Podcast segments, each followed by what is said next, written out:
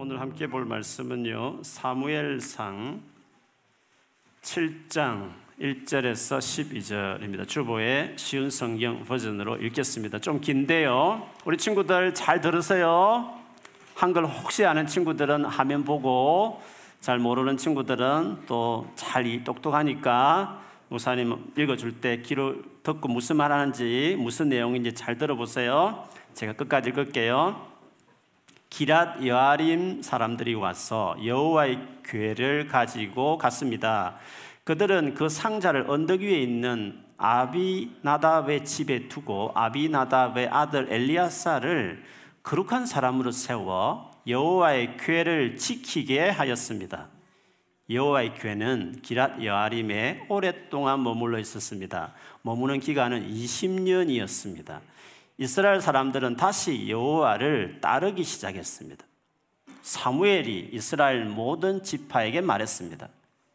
만약 여러분이 진심으로 여호와께 돌아오려면 여러분 가운데 있는 이방신들과 아스타랏 우상을 없애버려야 하오. 여러분은 온전히 여호와께 자신을 바치고 여호와, 여호와만을 섬겨야 하오. 그러면 여호와께서 여러분을 블레셋 사람들에게서 구해 주실 것이요.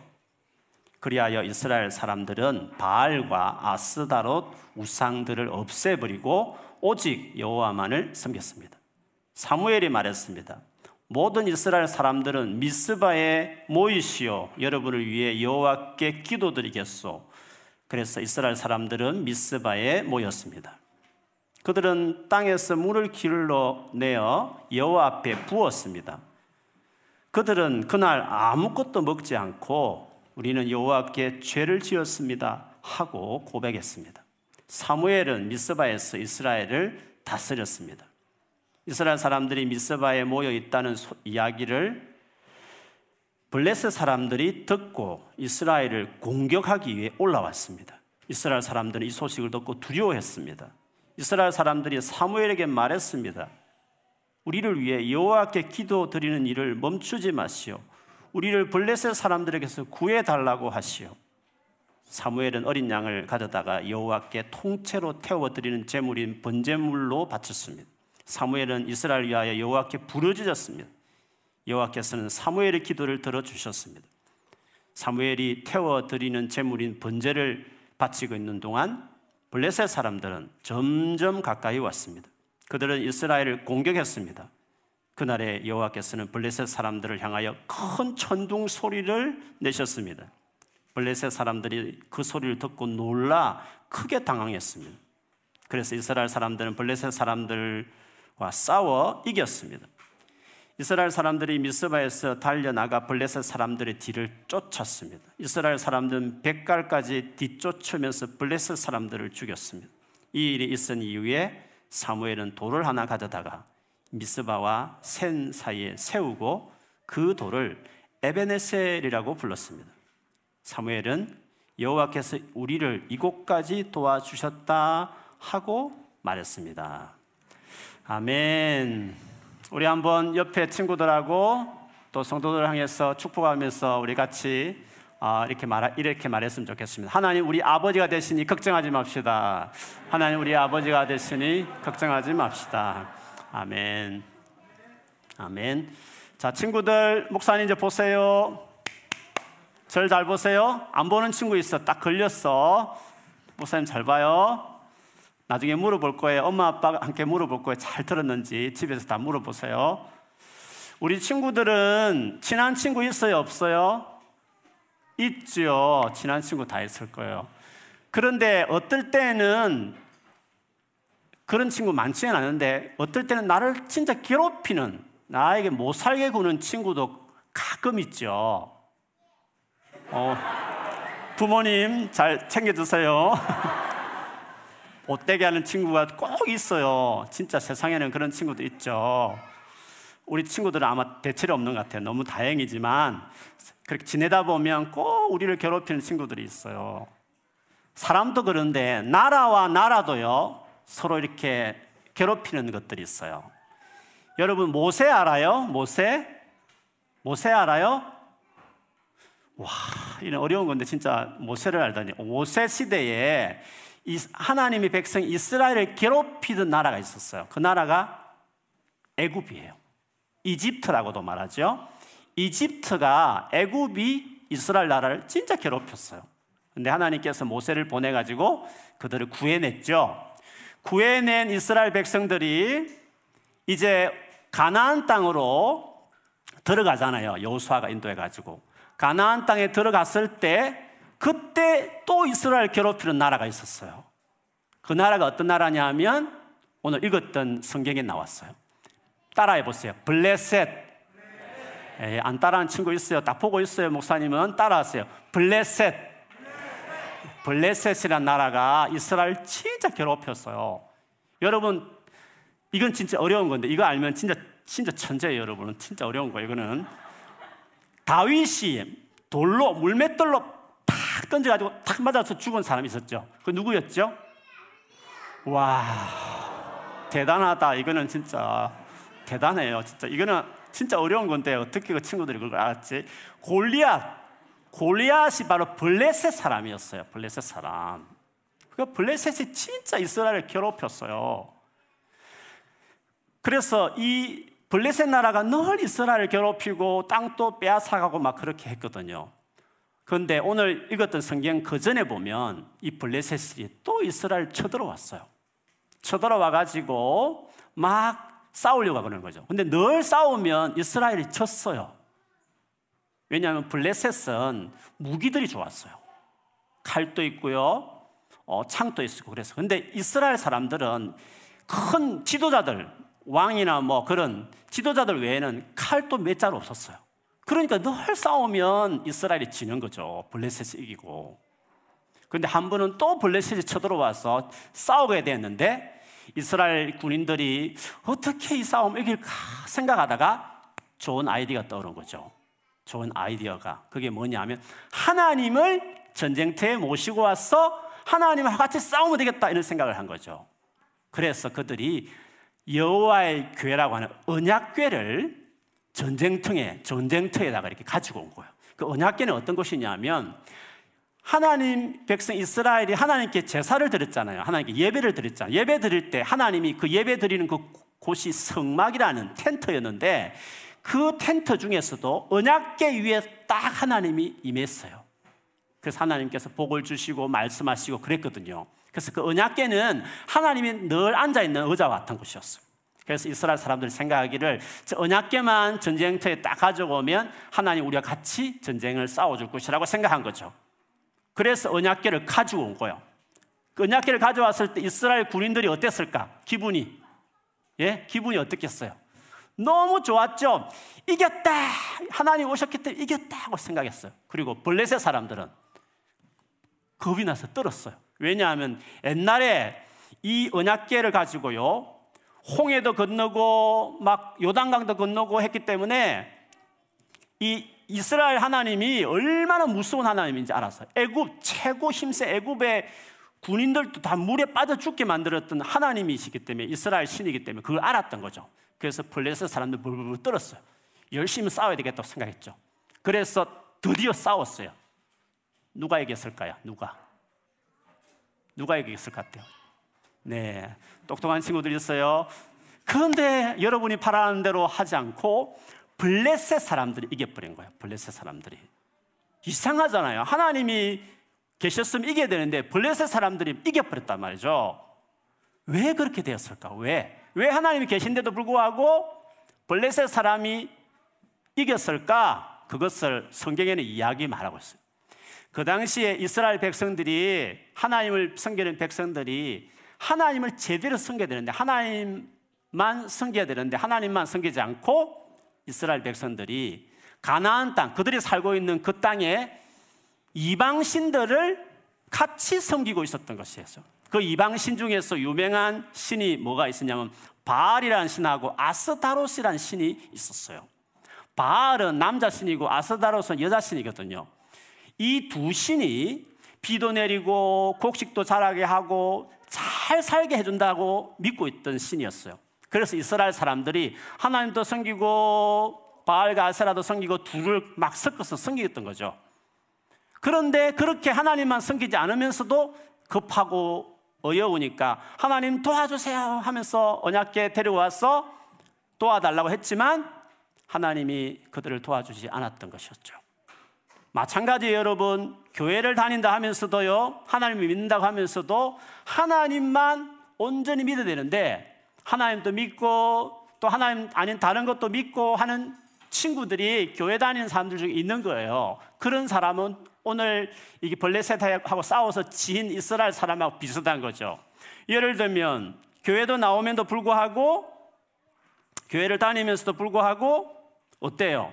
친구 생일 파티가 있으면 아, 교회 안 가고 오늘은 친구 생일 파티 갈까 그렇게 고민할 때도 있잖아요. 그리고 진짜 유명한 너무 중요한 축구 경기가 있으면 축구를 너무 좋아하는 친구들은 에이, 오늘은 그냥 교회 가지 말고 축구 경기 볼까 이렇게 생각하는 친구도 있는 거죠. 친구 좋고 내가 좋아하는 것들이 있어서 그렇게 하는 거죠. 나이 많은 또 형 누나들은 어떻게 공부 잘해서 좋은 직장 다녀서 돈 많이 벌면 정말 행복할 거라고 생각하는 친구도 있는 것이에요. 아니면 너무 재밌고 즐거운 것만 쫓았어. 막 다니면서 하나님도 믿지만 이는 세상적인 즐거움도 있다고 하면서 해야 된다고 그렇게 생각하면서 교회를 왔다 갔다 하는 하나님만으로 하나님으로 전체로 이렇게 하는 게 아니라 다른 것도 하나님 비슷하게 중요하게 생각하는 것들이 많이 있는 교회 다니는 사람하고 비슷한 거죠. 그런데 그런 분들이 교회 다니면서 어려운 일이 생기면 어떻게 해요? 오늘 이 이스라엘 백성들처럼 하나님 도와주세요라고 말하죠. 그런데 하나님이 도와주지를 않으시죠. 그러니까 역시 하나님 안 계시는가 보다. 교회는 다니지만 뭐 하나님께 대한 기대도 하지 않고 뭐 바라지도 않고 그냥 열심히 자기 나름대로 살고 교회만 왔다 갔다 하는 종교생활 하듯이 그렇게 교회를 다니는 사람들도 있을 수 있다 그거죠. 마치 이스라엘 사람들이 그렇게 한 것이었어요. 그런데 그 전쟁에서 이 하나님의 교회가 언약계가 빼앗겨 버렸어요. 블레셋 사람들이 그걸 빼앗아 갔어요. 블레셋 사람들이 생각했어요. 어떻게 생각했을까? 별것 아니네. 이스라엘 신 별것 아니네. 이렇게 생각. 역시 우리가 섬기는 다곤 신이 최고야.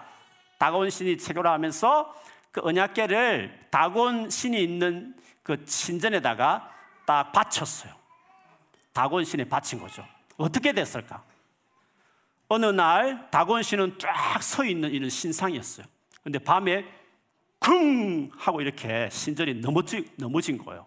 그래서 아침 일어나서 보니까 그 신이 넘어져 있는 거예요. 이게 왜 이렇지? 하면서 신을 다시 힘들게 또 세웠어요. 근데 그 다음날 또 밤에 쿵 하고 다곤 신이 또 무너진 거예요. 이상하잖아요. 계속 그렇게 하니까. 그래서 또다시 힘들게 해서 또 세웠어요. 그 다음날 어떻게 됐을까? 그 다음날. 친구들 생각해봐. 그 다음에 어떻게 됐을까?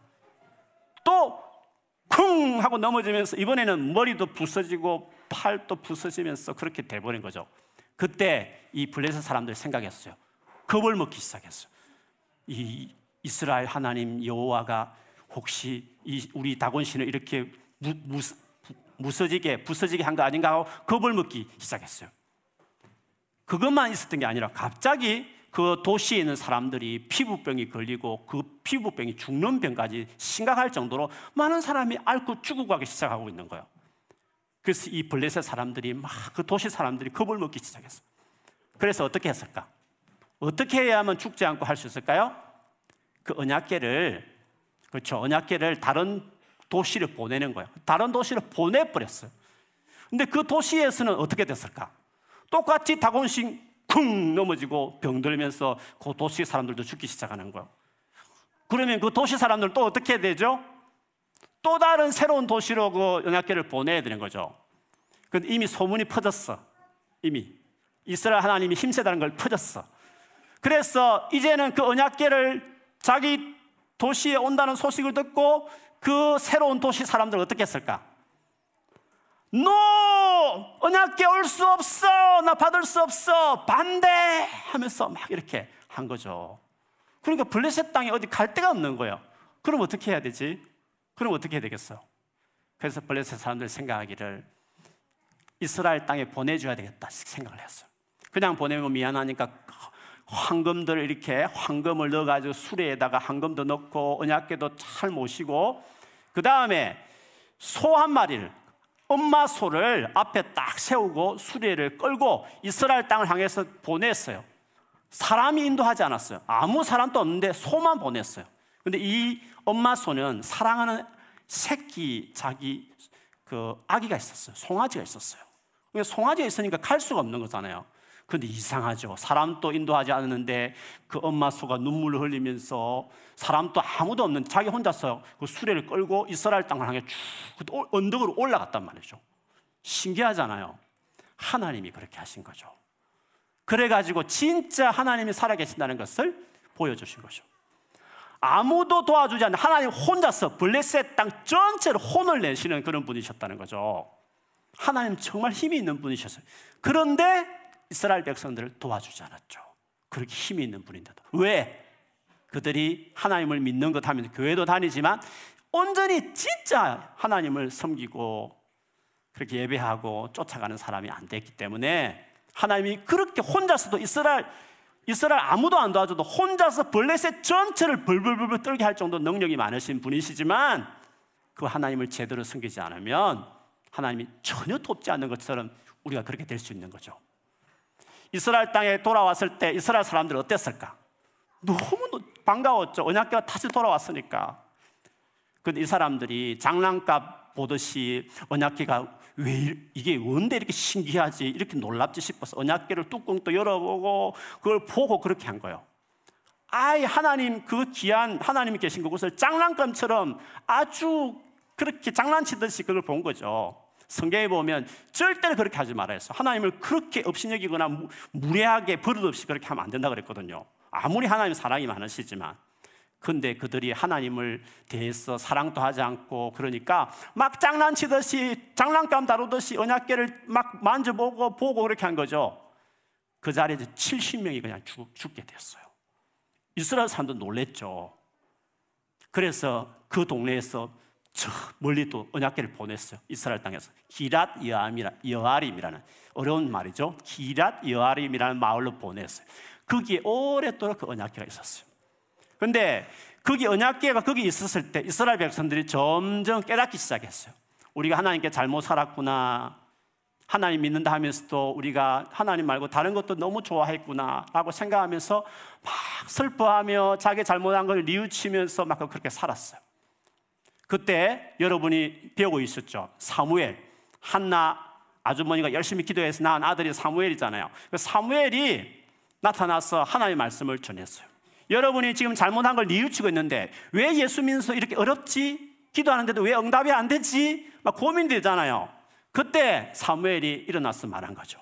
여러분이 하나님하고 다른 거 같이 섬기니까 그런 거예요. 이양에 하나님 믿으려면 지금 잘못했다고 문제가 있다고 생각하고 뭔가 아, 너무 어렵다고 생각할 때 하나님께 돌아가고 싶은 마음이 있을 때 완전히 돌아와야 되는 거예요. 잘못된 거 버리고 돌아와야 되는 거예요. 우상들을 버리고 돌아와야 돼요. 그렇게 이야기했어요. 그런데 이스라엘 백성들이 그때는 그 말을 들었어요. 그래서 바알도 버리고 아스라 여신도 버리고 그들이 막 회개하면서 하나님 잘못했어요. 우리가 큰 죄를 지어서라고 해결을 했어요. 사무엘이 그걸 보고 너무 기뻤어요. 하나님 너무 기뻐하셨어요. 그래서 우리가 다 같이 우리 기도하자 해가지고 미스바라는 넓은 지역에 사람들 다 불렀어요. 미스바에 모든 이스라엘 백성 다 모여가지고 하루 동안 먹지 않고 금식하면서 하나님 앞에 막 기도했어요. 하나님 우리에게 은혜를 주세요. 우리를 좀 도와주세요. 우리가 그동안 너무 믿는다 하면서도 하나님 믿는다 하면서도 열심히 안 했어요. 막 해결을 했어요. 그런데 이게 웬걸? 바로 그때 사람들이 모였을 때 벌레셋 사람들이 그 소식을 들었어요. 저들이 모여서 우리를 다시 싸우려고 그러나 이렇게 생각하고 벌레셋 사람들이 군인들이 더 튼튼한 무장을 무기를 가지고 그 모여 있는 미스를 향해서 그들이 공격해 오기 시작한 것이에요. 이 소식을 들은 이스라엘 사람들이 막 두려워 떨었죠. 사무엘 선지자님, 우리를 위해 정말 기도해 달라고.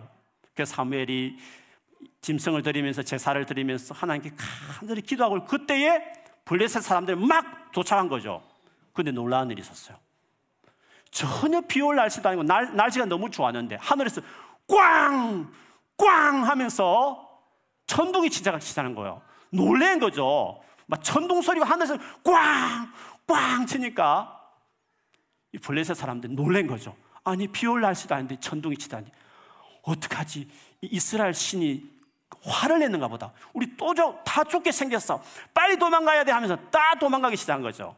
그때 이스라엘 군인들이 쫓아가는 그 블레셋 사람들 향해 뒤쫓아가서 그들을 싸우고 해가지고 블레셋을 완전 이긴 거죠.